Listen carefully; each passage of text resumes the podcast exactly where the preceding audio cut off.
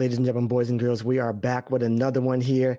It is the Authority Project, and I am Brian S. Arnold here, and I have my new good friend, Charles J. Read, and he is here, he says, to help us small businesses beat the IRS. We can do it. Is that right, Charles?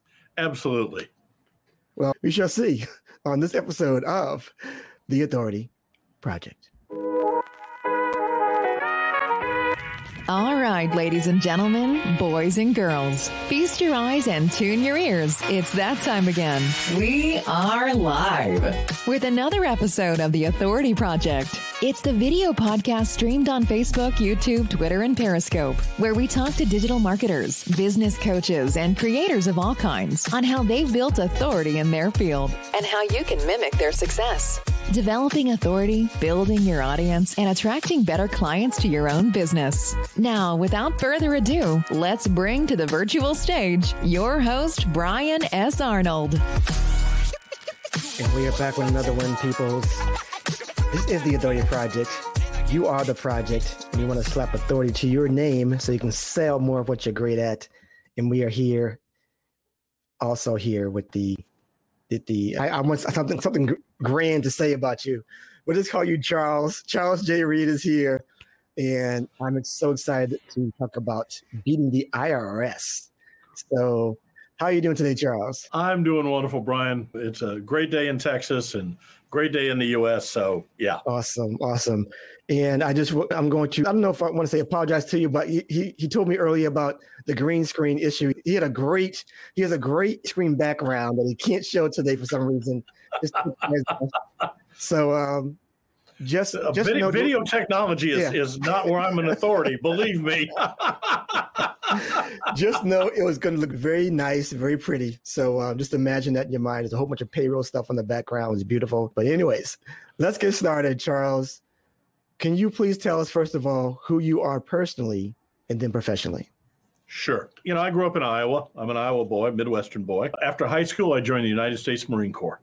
Spent four years, including a couple years overseas, a combat tour in Vietnam. I was stationed in Kansas City when I came back. Met and married my wife. She had five kids when I married her. I claim insanity, but we were married for 46 years before she passed. I found that my military experience was not valued by business incorrectly, but that's the way it was. It still is to a great extent. And so I went went to college, got my uh, bachelor's, my master's degree, passed my CPA exam while I was still in graduate school. I went to work Texas Instruments, worked for other small and hmm. larger businesses for a dozen years, did some turnarounds, and uh, decided I was never going to get to the top of a corporation because I don't have the political skills. I'm unwilling to stab people in the back and toss them off the ladder. Okay. So I figured if I was going to run a business, I'd have to start my own like my father did. So 30 years ago, Ruth and I, my wife, started our own business and here we are 30 years later having a good time. Awesome. Awesome. That is great. That is awesome. So let's talk first of all about your current project. Do you have a current project that you want to share? Well, the most recent thing I've done is my newest book, the payroll book, a guide for small business and startups. It's designed for small businesses. It's not, if you're a Fortune 500 company, you got somebody on staff that could you know knows this stuff.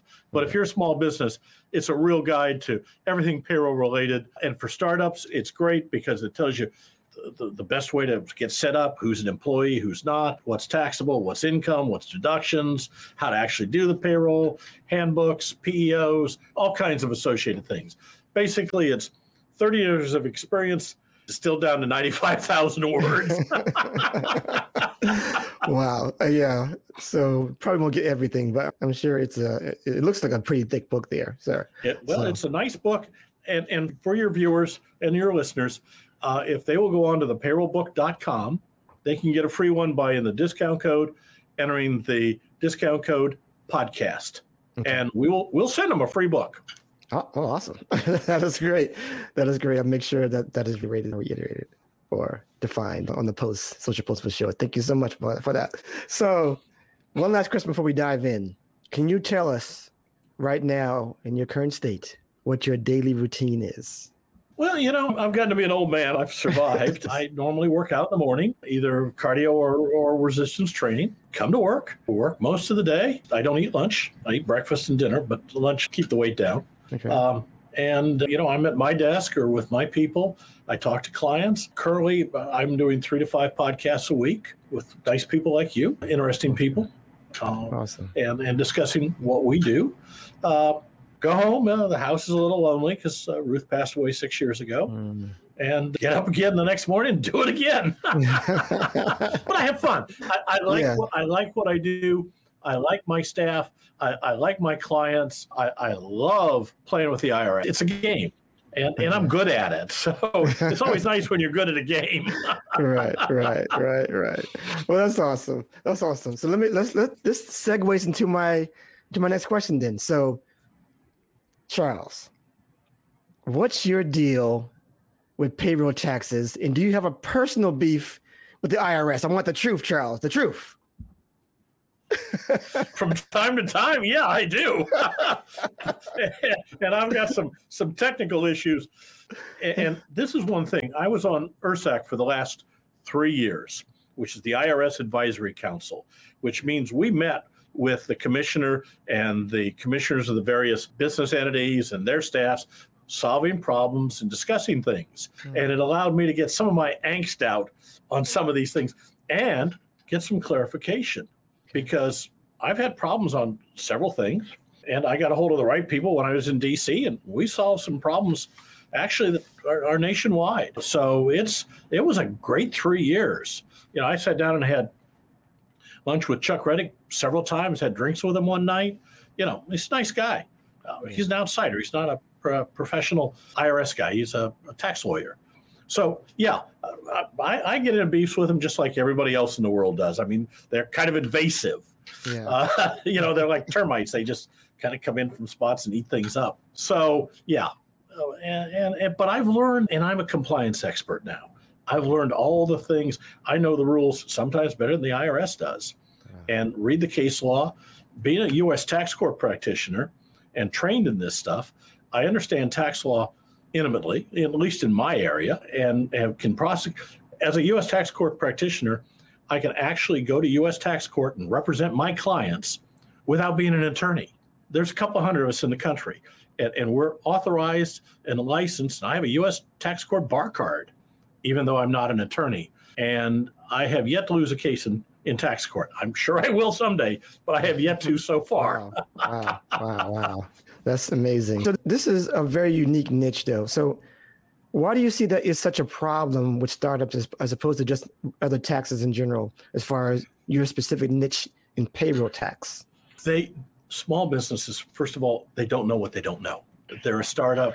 You know, they may have worked for somebody and gotten a paycheck. They understand a paycheck. Right. But the intricacies of the federal, state, and local taxing authorities, of which there is an excess of 15,000 of them.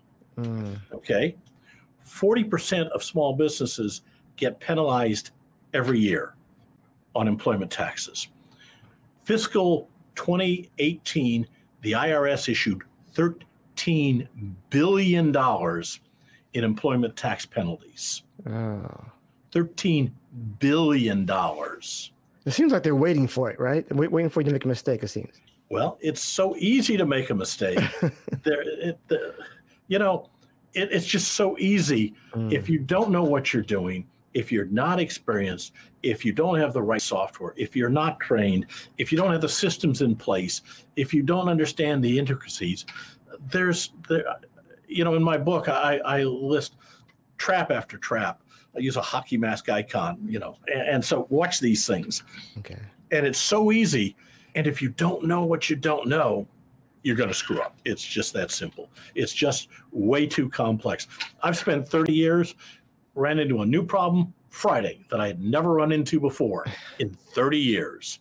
I had to go do. I had to get on on on the research and do law legal research to figure out exactly what was going on. I mean, I've got the IRS tax code in my office, and it's, believe me, it's worn and pages turned down and so on. But regulations exceed that a hundred times over and rules. And then you have all the states and everything else. It's just, you know, I, I don't do a lot of things. I don't build my own house. I don't build my own car. Uh, I don't make my own clothes. I don't grow my own beef. I don't do a lot of things uh, because I don't know how. You know, I, I, grow some vegetables in the backyard. That's about it. It's a whole profession and it's a whole set of law. And if you don't read up on it, if you're not familiar with it, if you don't take the trades, I get five newsletters a week from the IRS on various aspects. Mm, okay. And this is what I do for a life. I used to be a uh, registered investment advisor and a stockbroker, and I gave that up because I didn't have time to look at the market on a daily basis and be able to take care of my clients and do what I do. It, right. it was just too much for you, you can't do it all. And right. so any businessman knows you got to focus on what you're good at. Uh, you got to focus on your core competencies. You got to focus on what you want to get done and outsource the rest of it. So, you know, I outsource a lot of things and we act as an outsource for a lot of businesses because I'm a compliance expert. This is what I do for a living. Not only do we do the payroll, but when a mistake happens, whether it be yours or the Internal Revenue Service or the state, we can fix it because we know how. One of my favorite stories in 19, we finally solved a problem that was from 2010. Took nine years. It was a $95,000 penalty the IRS wanted to impose. Hmm. And I'd gone through all the steps of appeal. And this is how one of the ways you solve tax problems is you keep appealing it. It's a whole lot of no's followed by a single yes. And I was finally got stonewalled trying to get a hold of one guy I needed at a national level. So, being a NERSAC, I'd met chief of appeals. I called the deputy chief of appeals, Kathy, and said, Kathy won't get back to me. She said, Charles, I haven't called you. He called me that afternoon after I've been trying to get a hold of him for a year. and I explained what was going on because he was the next step in the appeals process yeah. uh, before going to the chief of appeals and then to court. And he said, okay, let's open it back up. Let's get a new set of eyes on it. And three months later, my client got a $400 refund and the $95,000 penalty went away. Wow. That's what a compliance expert can do yeah. for, for clients. Now, you know, we talk about ourselves as being insurance for small business payrolls. You know, you have insurance on your car, your house, maybe your life. And if something goes wrong, you're covered. Well, not only do we do the payroll, but we provide free insurance on top of it. If something goes wrong, we can fix it. Awesome. Awesome. We're, we're definitely going to get more into that. I got a question that segues sure. into that as well. So let me this, give you this scenario. So you start, you have a startup or you're a solopreneur, you start making a bit of money, right? And then maybe let me making a bit more money than you anticipated, maybe. So now you get to this point where I need to hire.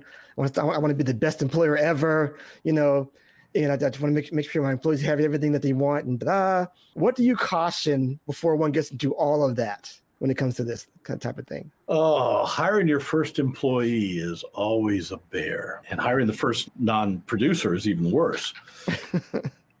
You've got to understand the relationship. You've got to understand the taxation. You've got to understand the nuances of payroll so you can properly minimize your costs. Uh, and I'm not saying trying to minimize what you pay the employee, but minimize the taxes, make sure everything's tax deductible, make sure everything is proper, make sure all your forms are filed, all your deposits are made. Avoid those penalties that, for, as I said, 40% of small businesses get penalized every year, and it averages $800. Mm. And it can be a lot more than that. Believe me, I've seen them in the tens of thousands of dollars as penalties. So you've got to understand what you have to do to stay within the box of the law. As long as you stay in that box, you're okay. It's when you vary off here. You know, okay, I'm going to hire somebody. Well, I'll, I'll just pay him cash. Uh, no. Okay, don't do that. Well, I'm just going to hire him as a contractor. Well, that's not a choice you get to make, nor do they. There's a whole body of law determining what's a contractor and what's an employee and mm. different types of employees. You know, well, I'm going to hire my wife or my husband. Well, okay, but you got to be careful. Mm. And hmm. it may not be quite as taxable because of a family relationship. You may not have to pay certain taxes on your 16 year old son that's in there sweeping up and, and cleaning up things. There's a lot of things that go into this. And you've got to know your numbers. Have you filed with your state? Have you filed with your local authority? Have you filed with the federal government? Do you have your, all your tax numbers, all your tax rates? Uh, do you know where to file your forms? Uh, do you know when to file the form? You know how to make deposits? So you set up for EFTPS to make your get on your phone and, and send your deposit from your bank electronically? You're not? Okay, you got a problem.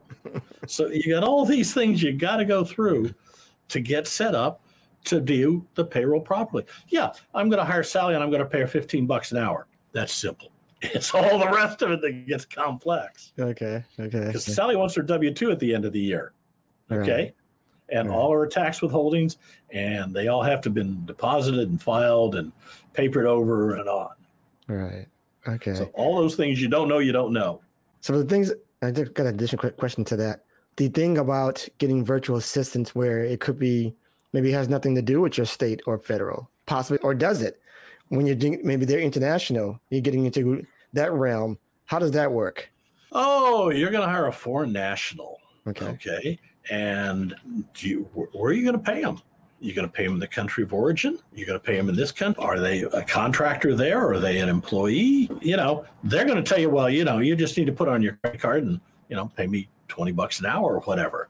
And that may be all you have to do. But if you ask me, I'm going to ask a number of questions and then I'm going to have to do some research and possibly check tax treaties. But your virtual assistant isn't going to tell you that. They're just going to tell you, oh, just put it on your MasterCard. We'll take care of it. Right.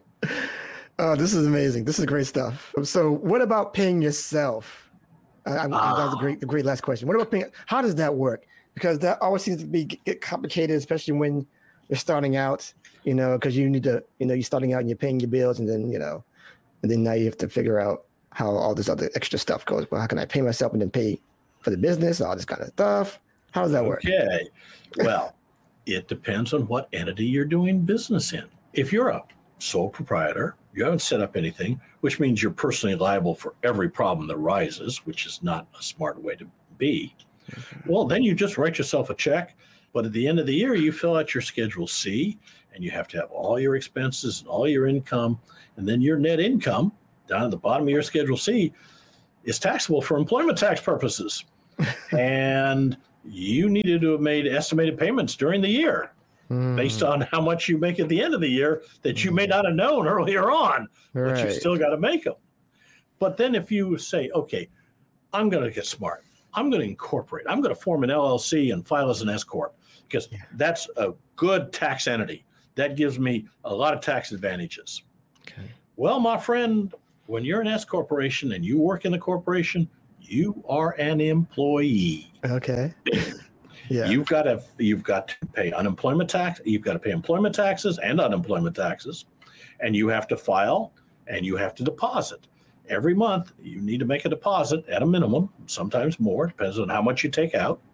And every quarterly, every quarter, you have to file forms with the federal government and with the state and maybe with the local every quarter. And then at the end of the year, you have more forms to file. We have a lot of clients that are just one person, and it's not worth their time, trouble, energy, or effort to take care of payroll. We just handle it for them. And we're an outsource for them. But if you do it yourself, you got to do all this stuff. You got to learn all this stuff, even if it's just you. Yeah. Okay. Before you hire Sally, if you put yourself in a corporation, you work in it, and then you have to pay yourself so much. You can take some distributions, but if you take too many distributions, the IRS will come back in and say, no, that's not reasonable compensation. We're going to take part of these distributions you took, these dividends you took from your corporation, mm-hmm. and we're going to reclassify them as payroll. And all the deposits that you should have made and all the taxes you should have paid are now past due with penalties and interest. Mm. And this may be two years down the road. Wow. and you're going to have two years of penalties and interest build up that you had no idea was going to happen. Uh, talk about talk about bending over. Anyway. wow. Wow. This is great stuff. Uh, this is amazing enlightenment, should I say. So why not, Charles, why not just have, you know, get one of these new tools to do your payroll? You know what I'm saying? Why try to do this on your own? Just do some of these new fancy little software things that are popping up all, all over the place. Well, I don't know of any fancy little things to do payroll effectively.